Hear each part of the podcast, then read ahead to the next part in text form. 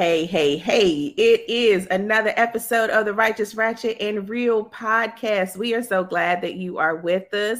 I am Keisha and I'm joined by my lovely co host, the Dr. Greta and Renee. And uh, so we just want them to come in and say hey to the good people real quick. Hey, people, real quick. How y'all doing? How y'all doing? What's going on?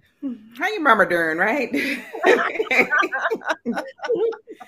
y'all already know we are laughs and a whole lot of ratchetness and good conversation over here. And so we wanted to follow up this episode with talking about Blindsided, the mm-hmm. episode we did before on the movie Blindside and Michael Oher's story and his um, current suit that's being uh, played out. And so we wanted to have a deeper conversation. We introduced the idea of white savior in that episode, but we wanted to dedicate an episode just to talking about that idea of white savior, allies, and co conspirators. So, first, y'all, that blind side story is digging itself mm. deeper and deeper. And I am here, and I don't know if this falls under pettiness or not, but social media sleuthing is a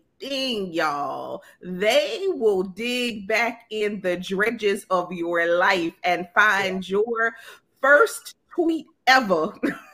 and bring it up if it supports. They be like ready with the receipts, okay? And so I'm here for all of it. And so, what we are seeing is that there is a clearer pattern that's emerging about the Tuohys and the fact that they definitely have done some lying about whether they were, you know, they knew that Michael Oher wasn't happy with the situation. They've gotten some interviews. I mean, the people are out here working hard day and night. Okay.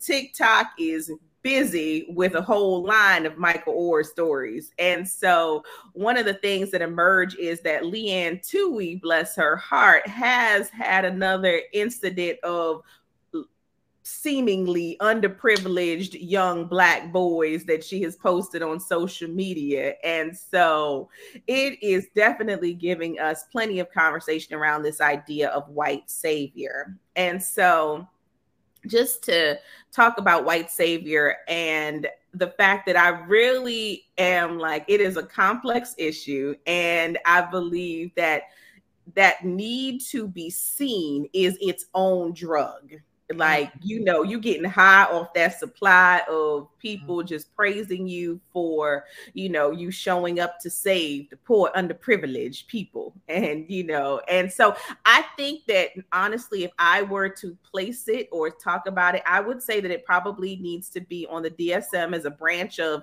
narcissistic personality disorder like mm-hmm. it is that deep in my opinion. Now, I'm not a psychologist, y'all, but I'm just saying that pattern of self importance yeah. is evident right. within the white savior complex and that need to center oneself, even when you are the perpetrator of a crime, that you paint yourself as the hero. Come on, y'all.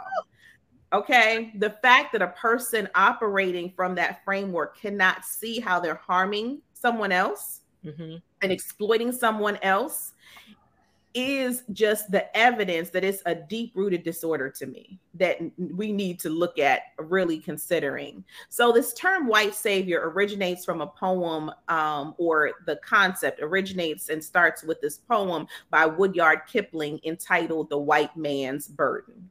Can we just say la and pause for a second? Right. Take our catch our collective breaths on the title alone, The White Man's Burden. The poem is an ode to empire, whiteness, and colonialism as a saving force. He wrote it during the Philippines American War as the pompous tale of why America should rule over the Philippines for their own good.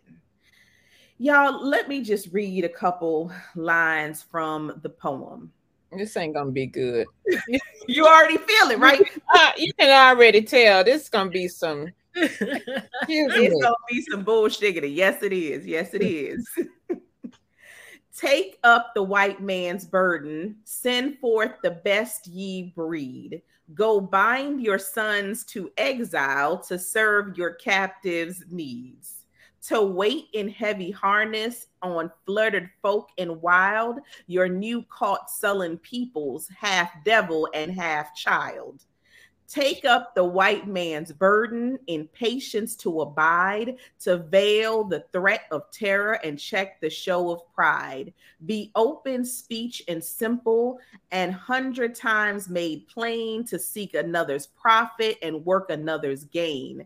Take up the white man's burden and reap his old reward. The blame of those ye better, the hate of those ye guard, the cry of hosts ye humor, ah, slowly toward the light. Why brought ye us from bondage, our loved Egyptian night? And the poem ends this way cold edged with dear bought wisdom, the judgment of your peers. It's the audacity for me, y'all. It's the audacity that you are sitting here talking about other human beings as half devil and half child, not full human. The fact that you're saying after you rescue them, that they then will come and ask why you rescued them, and that you are judged because of it, and that that is all the white man's that's their ploy. That that's their their, their their their plight. I'm sorry that's the word i'm looking for. That's their plight to rescue folks over and over again and then they in the end actually are not happy about what you did. Y'all this is why they don't want us to learn critical race theory. This is why they don't want to have that discussion. This isn't the episode isn't on critical race theory but this is why they want to erase history and give us this sanitized version of things that they did.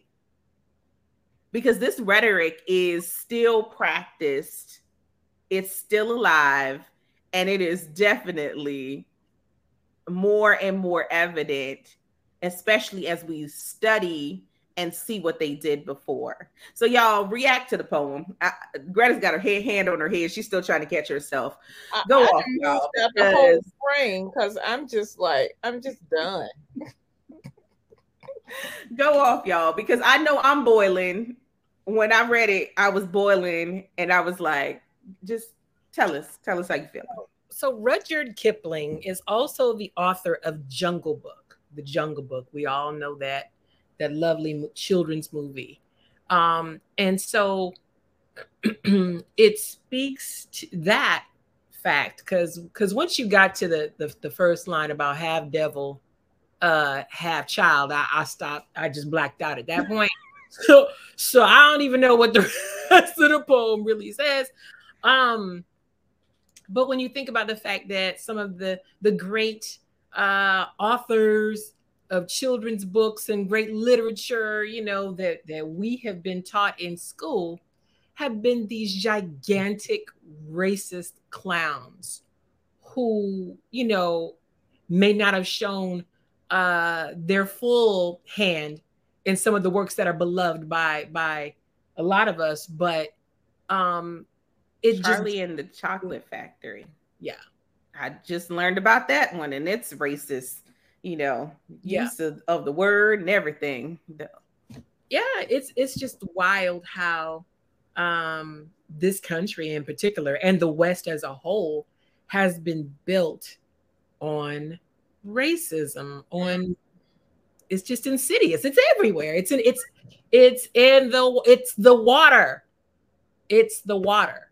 It's not in the water. It's the water, right? It's the air that we breathe. It is so much ingrained into society. It's ridiculous. Mm-hmm. Mm-hmm.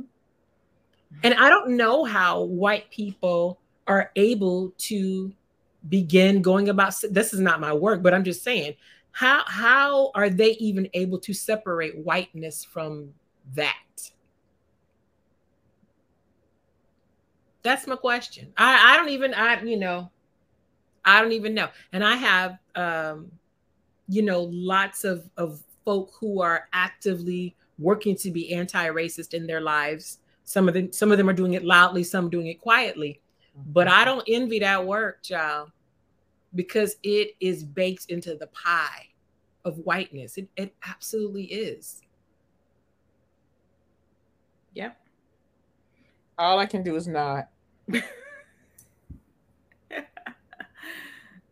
there is this line in there that also strikes me when we talk about rhetoric that is currently prevalent within the Republican Party. Hmm. And um, I watched the Republican debates, y'all. And so this is why this line stood out to me. Mm-hmm. And it says, in patience to abide, to veil the threat of terror, and to sh- check the show of pride. And mm-hmm. I think about how border security is one of their number one things you know, or platforms that they are standing on right now.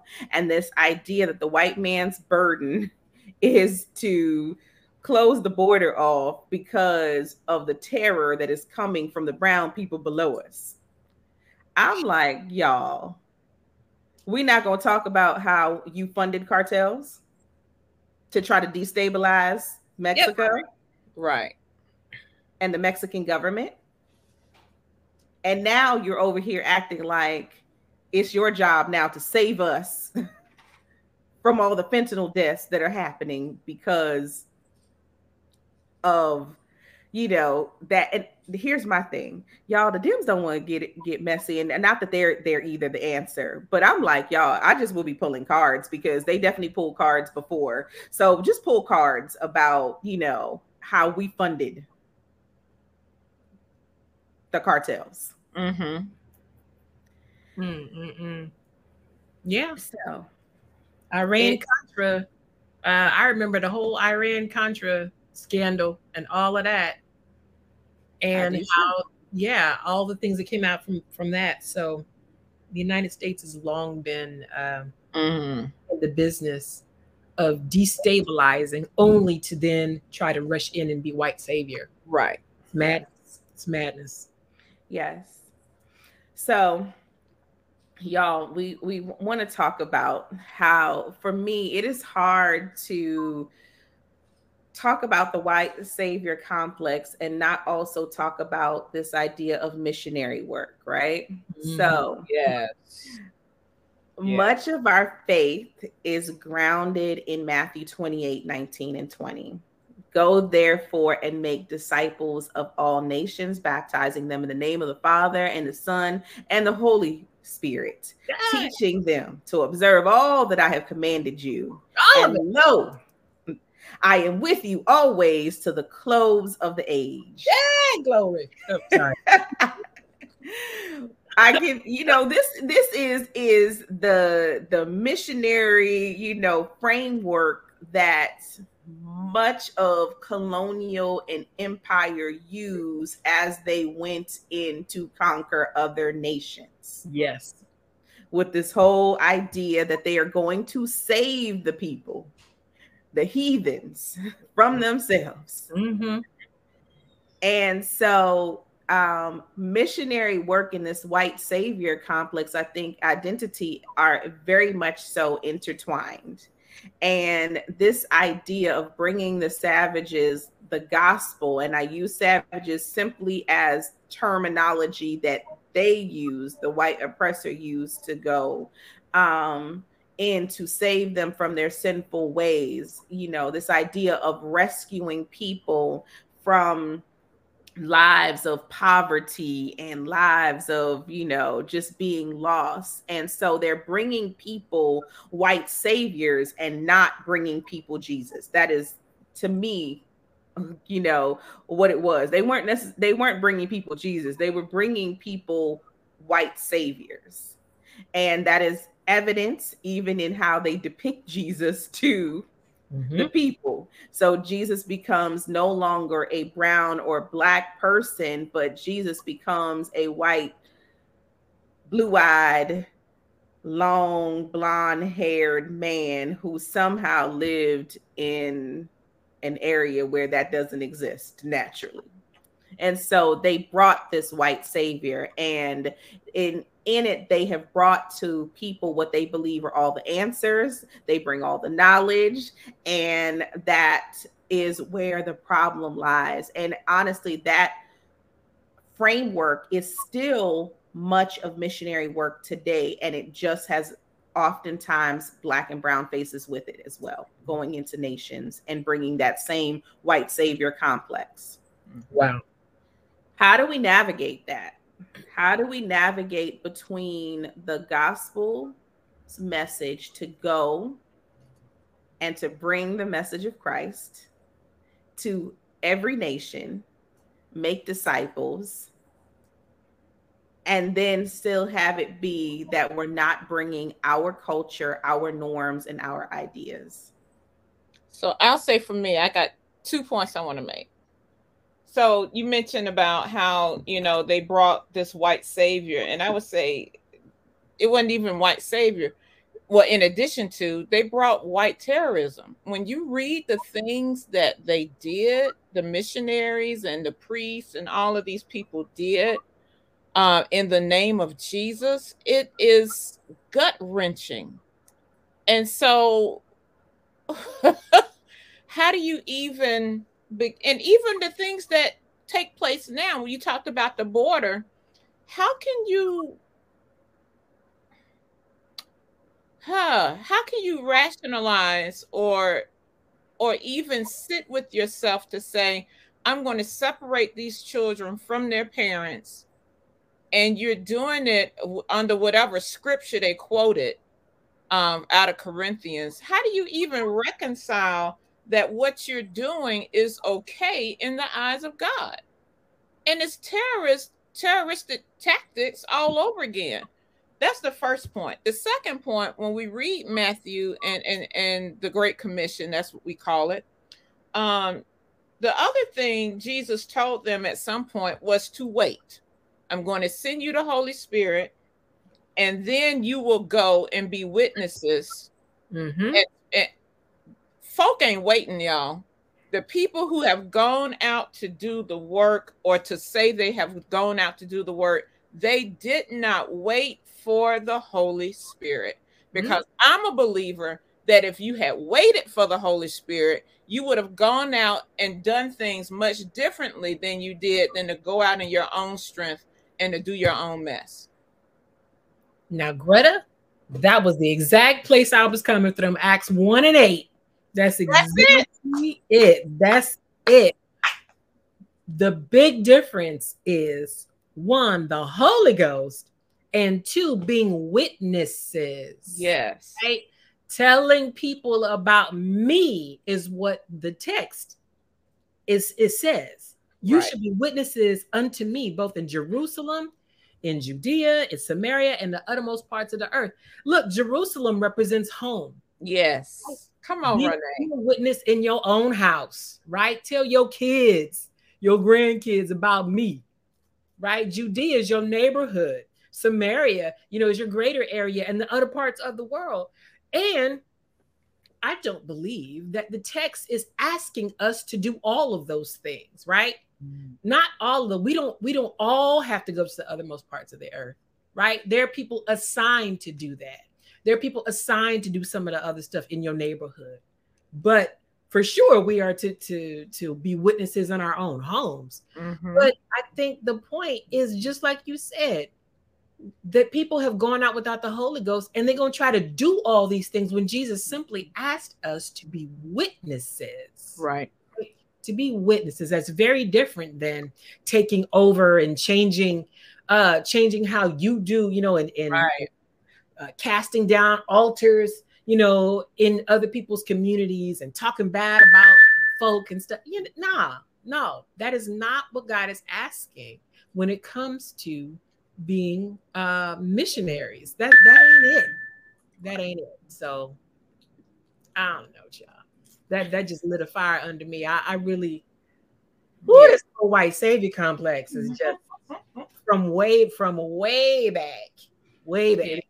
It is. And and it uses, I think it's important that we understand that it uses the Bible to mm-hmm. to to prop itself up. It right. uses, yep. you know, scripture out of context or definitely out of not even necessarily out of context, but out of spirit to use what you said, Greta, to do what it wants to do. And so missionary um work has definitely been something that's been difficult for me like this idea of you know you know missions and just um, helping people whatever you want to call it because it has been so um, misused as a term and as a practice and so when we were getting ready to go to um, my seminary, Wesley Theological Seminary in Washington, D.C., uh, one of one of the things that they did for us is that we had to have cross ministry experiences. And so it was intentional about um, experiencing ministry in a context that is completely different than your own. And so one of the aspects that they talked about with that is the fact that you know, we were going over to South Africa. We were going to take school supplies, going to take clothes, take all of those things. Um, but it was not framed in a missionary um, endeavor. It was framed in a way that helped us to understand that we are going to learn. We're not going to take something to people. We're going to learn.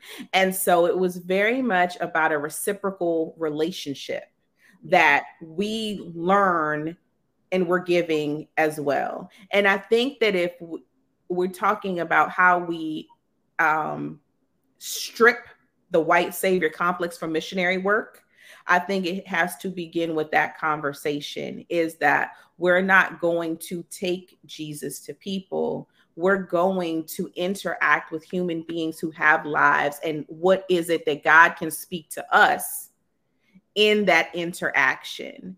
I feel that we can share our experiences with the divine, our testimonies with the divine, but understanding that I don't have to convert somebody to begin a relationship and a discussion. And I think if we take that off of ourselves, it will make such a huge difference because missionary work and how it's practiced, especially look, at Greta within the AME church, we understand that it is not even just about going to other places. It is within our own communities that the missionaries are active in doing work. And so we have to strip ourselves of this mind frame that we are going into people to convert them as opposed to we're going in to meet a need that people may have, but to engage in conversation with people, to hear people, to in, interact and just tell about our lives and what we've seen. And if they never utter the name Jesus, that it's okay because we're just called to interact with these people. And so for me, that is the biggest thing that I think we need to learn. Our churches need to do about, you know, when we're teaching about missionary work, when we're even teaching about this scripture, because the expectation that people have to fully convert in order to be saved is problematic for me. And it's deeply linked back to this white savior complex. And so we have to we have to do that and one of the things for me um, is that we can also engage still in this practice and we do it through social media, y'all. We are social media saviors, white saviors. You know, like we go in and we're like, oh, look at the poor, unfortunate people at the soup kitchen. Let me take a picture of me serving at the soup kitchen. Mm again centering ourselves wanting to be seen at the detriment of other people in their worst times. Mm-hmm. i can't tell you how many how i like had to have a come to jesus moment. We talked about kindness y'all. A come to jesus moment where i had to be kind to someone because she took a bunch of pictures when they went out um to give socks donation sock donations and toiletries and she's like look at us in this unhoused camp like look at these poor, unfortunate people look at me doing ministry. And I was like, this right here is just icky. Mm. And I used it as a teaching moment to say, what if that were you? Do you want somebody to take a picture of you? Do you want to be a photo op? Do you want to be someone pointing and saying, look at how good I am? Mm. And I feel like if people want to do honest ministry work, missionary work, then that is the question you have to say is what if this were me? Mm-hmm. That's also Bible, right? How would I want to be treated in that moment? Because it's easy to point the finger at these white people writing about, you know, uh, writing poems and and and taking the gospel to quote unquote, you know, the the savages. But where are we also perpetuating that same ideology? Mm. Mm.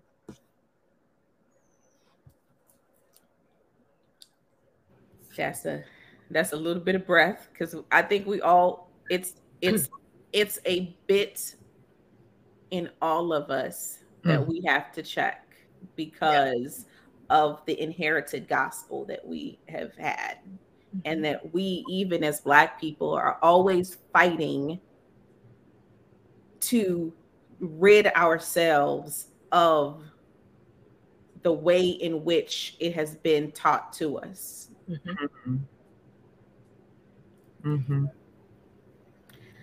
All right, y'all. So let's get a little bit more lighthearted. Um, what are some white savior flags that you guys have seen? What are some of the things that you've seen and experienced, you know, with that whole white savior complex? Mm. I mean, we talked about it in the in the blindsided episode. I think the whole adopt the, the cross cultural adoption situation mm-hmm. Um, mm-hmm. is really a challenge for me to to view. Um, I know that uh, there are a whole bunch of, of barriers to adoption in this country. I know that. I, I absolutely know that. Um, but you don't have to go outside this country to find a child in need and to you know have these have have children that are brown black and brown uh, in other countries that are in need you know there there's they lined up at at foster care. They lined up.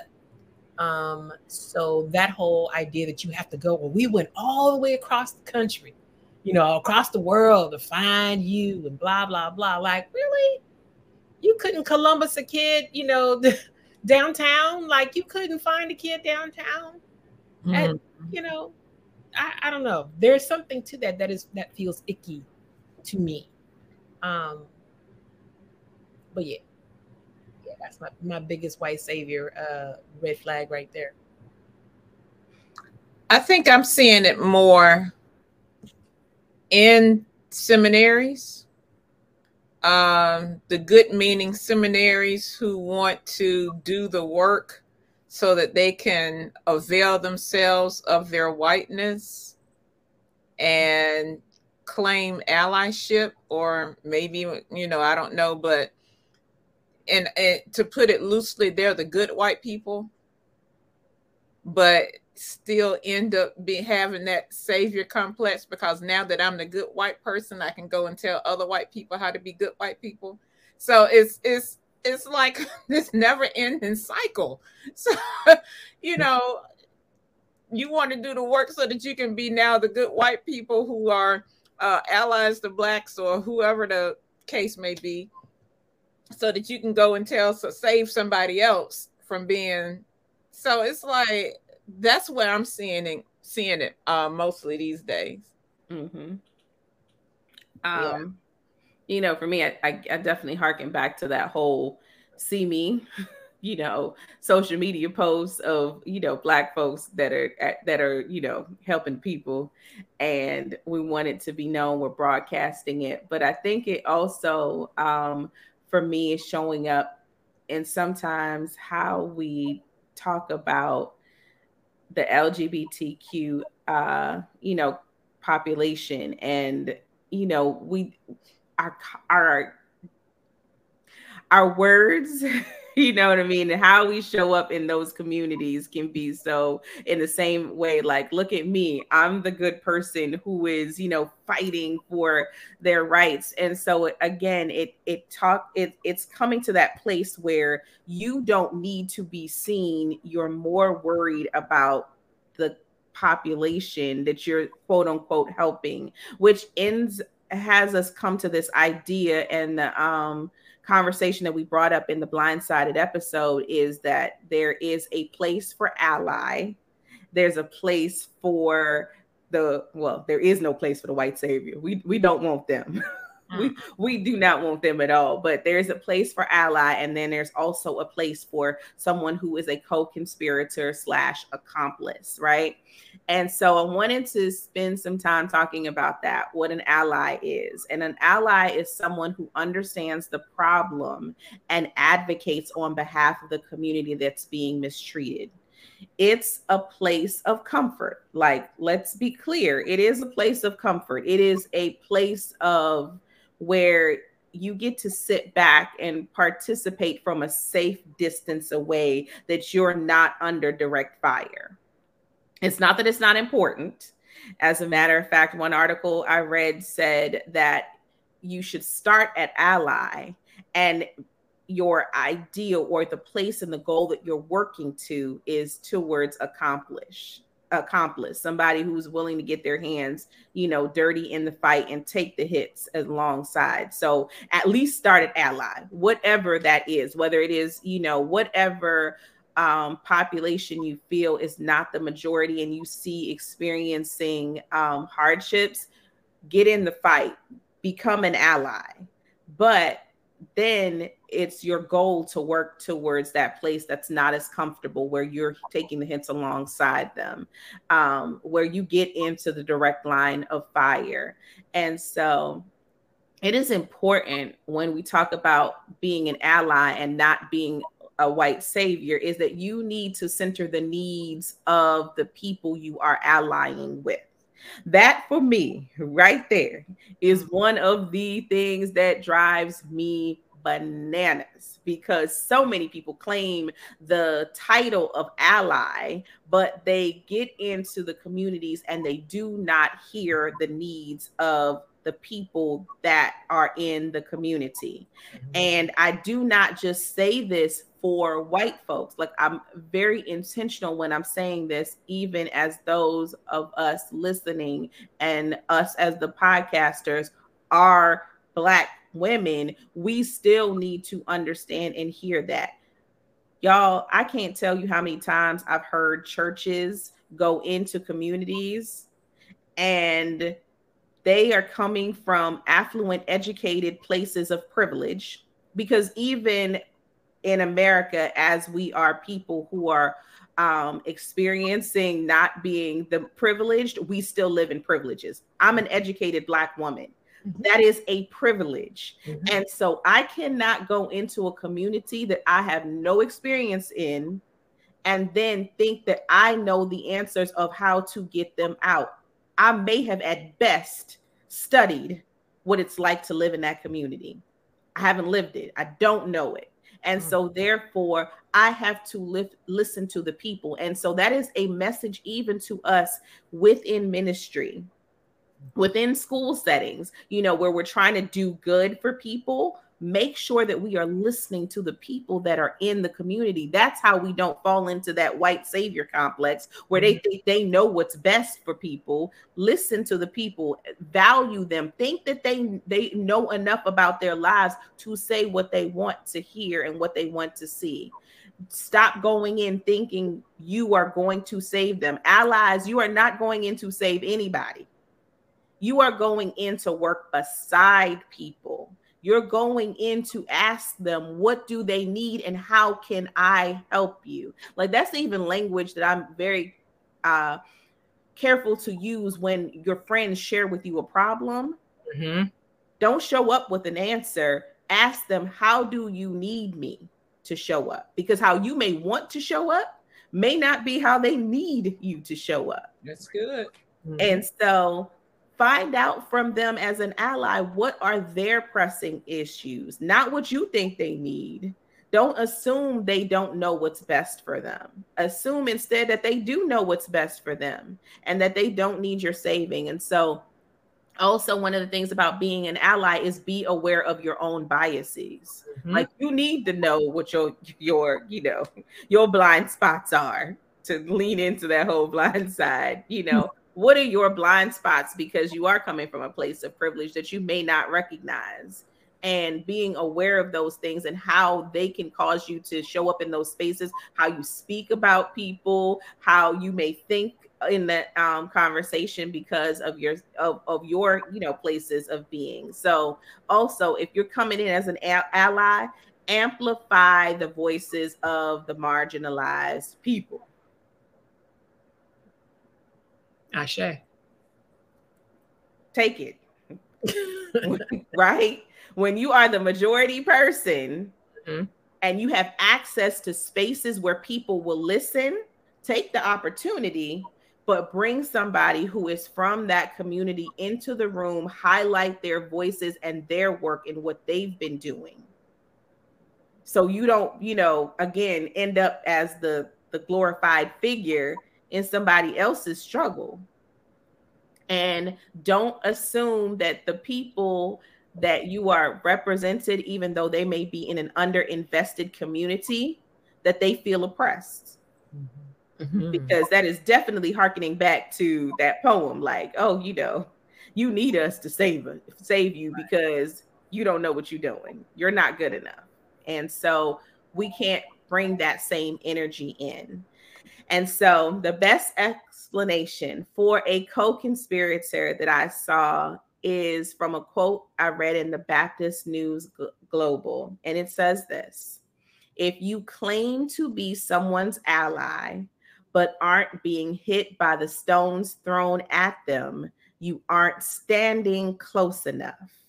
And Good. so it's this quote from Derek Webb, who is a CCM artist, and he decided to record uh, Christian music alongside um, a drag queen, Flamy Grant. And so his quote is about the fact that not only has he decided to um, record with this artist, but he then in the video uh, shows this metaphor metamorphosis into a full drag queen himself. And so he's getting close enough to get all the hits. He was already getting hits, you know, when he was, you know, just a white man who's singing alongside a mm-hmm. drag queen. But when he decides to say, okay, turn me into a drag queen, he's like, I'm getting close enough to take all the hits. And I think that that is the goal of what it is to become an accomplice or co-conspirator is that you stand close enough alongside the people that you're working with, that you're allied with, that you also are getting hit by the stones. So, ladies, do you have any thoughts on the differences or any convictions or even commitments that you want to make in in terms of thinking over this conversation about white savior versus ally versus co-conspirator? I remember when I was uh, working at a group home for teen moms and their kids. It was a Christian uh, organization. And a lot of times I was called on to be a spokesperson for the organization out in the community. And I cringe when I think about some of the ways in which I, at the time, was a Black uh, American citizen, right? Uh, woman, educated, no children at the time, single, some of the ways that I would speak about my girls who were teenagers, not educated, uh, first generation in this country, um, immigrants, uh, and they were parents. And I recall a lot of the ways that the audience that I was speaking to often were gobbling up this whole sad story about these girls who often were brought here by their parents, and some of their parents had gone back to their countries of origin, and then they had gotten pregnant, and these girls gotten pregnant on their own. And how, you know, after my presentation, we would be at a reception or whatever, and they'd be like, oh, it's so sad about these girls, and oh, their lives are just so, you know. Whereas when I would go back to the group home, the girls would be laughing and talking and enjoying themselves and playing with their babies and happy and joyful and all of these things. And it just would not line up. Right. Mm-hmm. And so there was this narrative that I, that I had to really think about. You know, what are you actually saying about these girls? What help do they need? They needed money. Child, they didn't need pity. They needed money. They needed money. They needed allies to help them navigate some of the systems that they were encountering around citizenship, you know, getting their papers and all this stuff. Mm-hmm. Um, they did not need pity. Mm-hmm. And so when we're when I'm thinking about the ways in which this white savior or savior complex shows up, that is one way that it showed up for me. Mm-hmm. I had to really figure out, okay, you know, this this feels very um, belittling and it doesn't honor how God is operating in these young women's lives already. You know, the miracle that it was that they were able to survive what they survived to be able to get to that group home. Mm-hmm. The ways in which God had been touching their lives and, and keeping them and their children healthy and, and just all of those things. And so I had to to do some work and I still cringe uh, on my early times with the organization. I still cringe when I think about it but that is very much where I started thinking about the ways in which I needed to be a co conspirator versus an ally who could just talk using some of the language. I needed to be a co conspirator and allowing the girls to speak for themselves and to really be about the life of procuring the resources that they actually needed versus just talking about it, you know. So that's one reflection I have.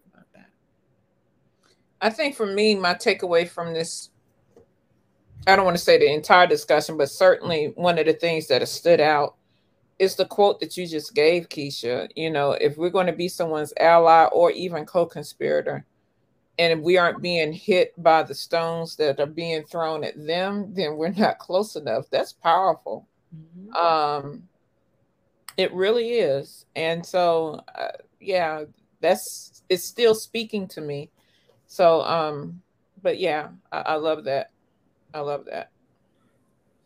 I think um, it definitely, um, for me, is the fact that always work towards that place of being willing to take those stones. Mm-hmm. Like it's not going to be our first inclination, you right. know, and then also being aware of our biases because I think it's comfortable um, because we are already people who are um, experience oppression within, you know, because of who we are, that sometimes we can forget what it means to be in the place of privilege.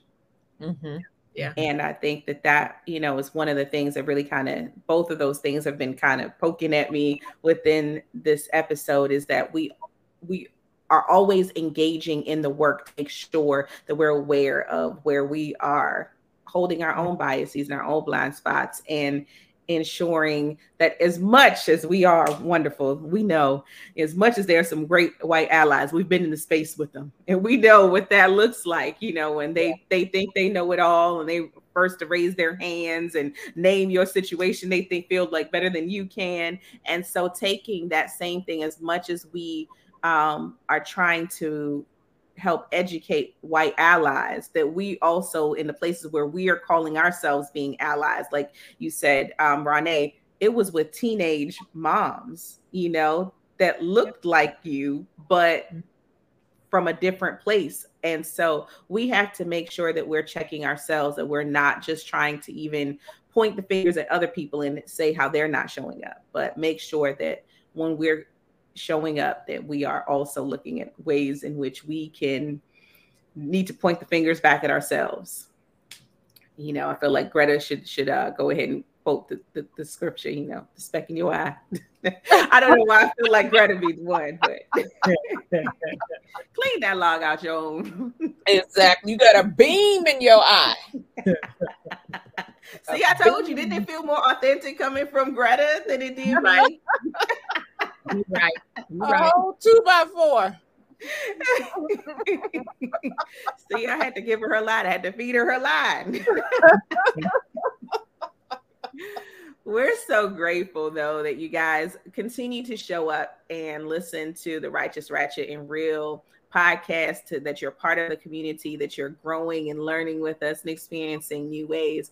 We want you to please leave a review if you have not done so yet. Leave a review about the podcast. That is our goal is to up our reviews. And so we want you to help us do that by reviewing the podcast for us. It's important. Your voice matters. Okay.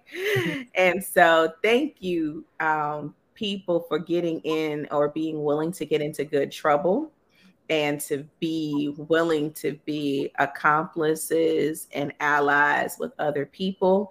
And we leaving behind that white savior complex and all of its offshoots. We are actively engaging in getting rid of that nonsense and foolery. All right, y'all. See you for the next podcast. All right. Deuces. Bye. Bye, y'all. Righteous, ratchet, real. Real, real. Righteous, real. ratchet, real. Righteous, ratchet, real. Righteous, ratchet, and real. Real, real.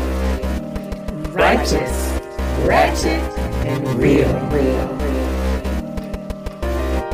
I feel oh. exposed. Okay. Welcome to the Righteous, Ratchet, and Real podcast. This podcast is for people who love God, but sometimes side eye the church. We're three friends balancing the secular and sacred, the righteous and ratchet as we discuss current topics through a gospel lens. We might say some things we're not supposed to. But you are probably thinking it anyway. You know how we say in the church Charge, Charge it to to our our head, head and not our heart. We're going to keep it real.